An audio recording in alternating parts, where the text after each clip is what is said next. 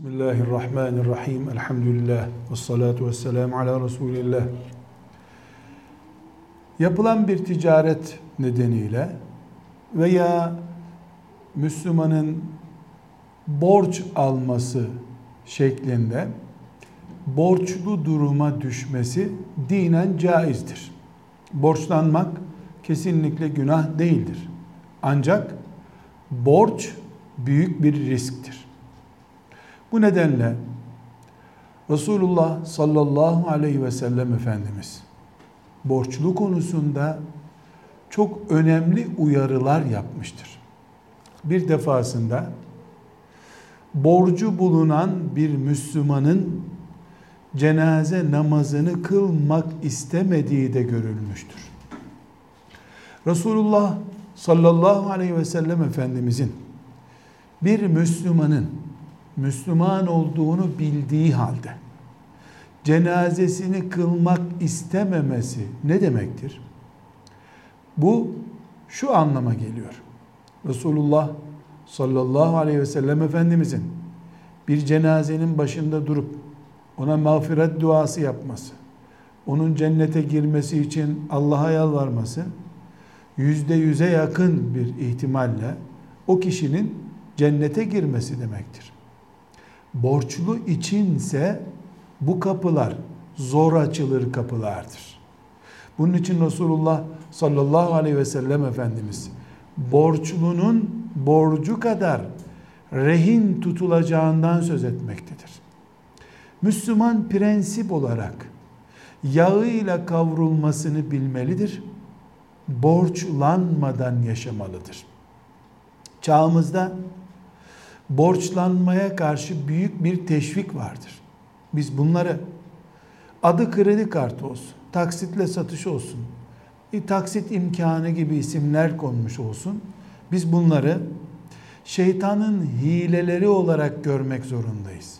Evet, borçla alışveriş yapmak, borçlanmak Müslüman için caizdir. Ama şahsiyetli bir Müslüman elindeki parası kadar harcama yapmalı, borçlanma yolunu denememelidir. İlla borçlanan o borcunu kesinlikle belgelemelidir.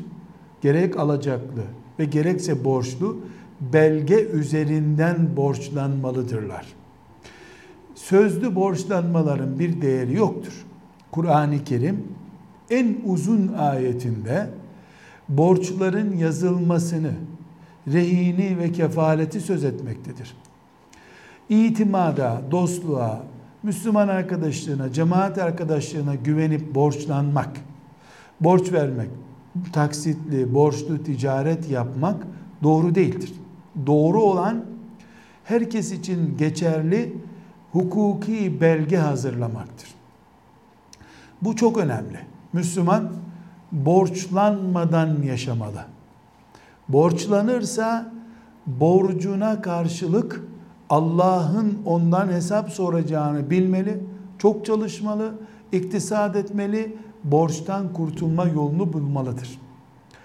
Hiçbir şekilde 5 yıl, 10 yıllığına taksitlere girip, 36 ay, 40 ay, 70 ay taksite girip, borca imza atmak makul değildir. Kimsenin yaşama garantisi olmadığı gibi çalışıp kazanma garantisi de yoktur. Bu nedenle borçlanmadan yaşamaya çalışmak Müslüman siyaseti olmalıdır.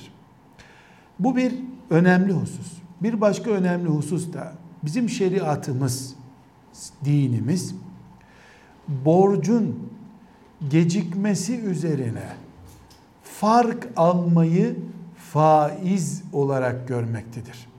Biz faizi sadece bankaların verdiği veya aldığı para olarak görüyoruz. Halbuki tüccarın veya borç verenlerin de günü geçtikten sonra borcun rakamına ilave yapması da faizdir ve haramdır.